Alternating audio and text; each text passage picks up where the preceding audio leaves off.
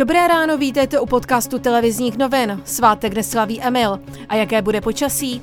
Jasno až polojasno, od západu postupně oblačno až zataženo. Nejvyšší teploty 20 až 24 stupňů, na horách kolem 13 stupňů Celzia. A teď ke zprávám.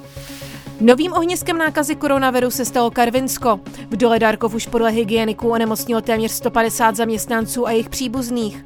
Hygienici proto o víkendu otestují další téměř tisícovku lidí. Více už ředitelka krajské hygienické stanice Moravskosleského kraje. Je pravda, že mnoho z nich má bezpříznakový eh, průběh, ale jde tam spíše o ochranu těch lidí, kteří jsou s nima v kontaktu, zejména starší osoby. Uzavření provozu z důvodu karanténních opatření hlásí další z mateřských škol. Pozitivní testy na COVID-19 mělo dítě ze školky v Blansku. Ta zůstane uzavřená až do odvolání. Česká pošta se od pondělí 25. května vrací k běžnému provozu na všech svých pobočkách. Zároveň skončí možnost rozesílání roušek zdarma. Obnoven bude také i nedělení provoz. Zároveň se ruší také časové rozmezí pro obsluhu klientů starších 65 let či držitelů průkazu ZTP, ZTPP a pracovníků v pečovatelských službách. Pěstitelé meruněk potvrzují, že jarní mrazíky úrodu takřka kompletně zničily.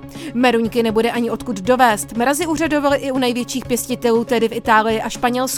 Na poutech ale závratně roste i cena jablek. Spojené státy odstupují od smlouvy o otevřeném nebi. Ta umožňuje provádět kontrolní přelety nad jednotlivými státy. Letadla se tak mohou dostat nad města či základny a kontrolovat, jestli některý ze států nechystá vojenský útok. Odstoupení od smlouvy podle některých expertů naruší vojenskou bezpečnost na celém světě. Už jen jednou se fotbaloví fandové vyspí a dočkají se vytouženého restartu fotbalové Fortuna ligy.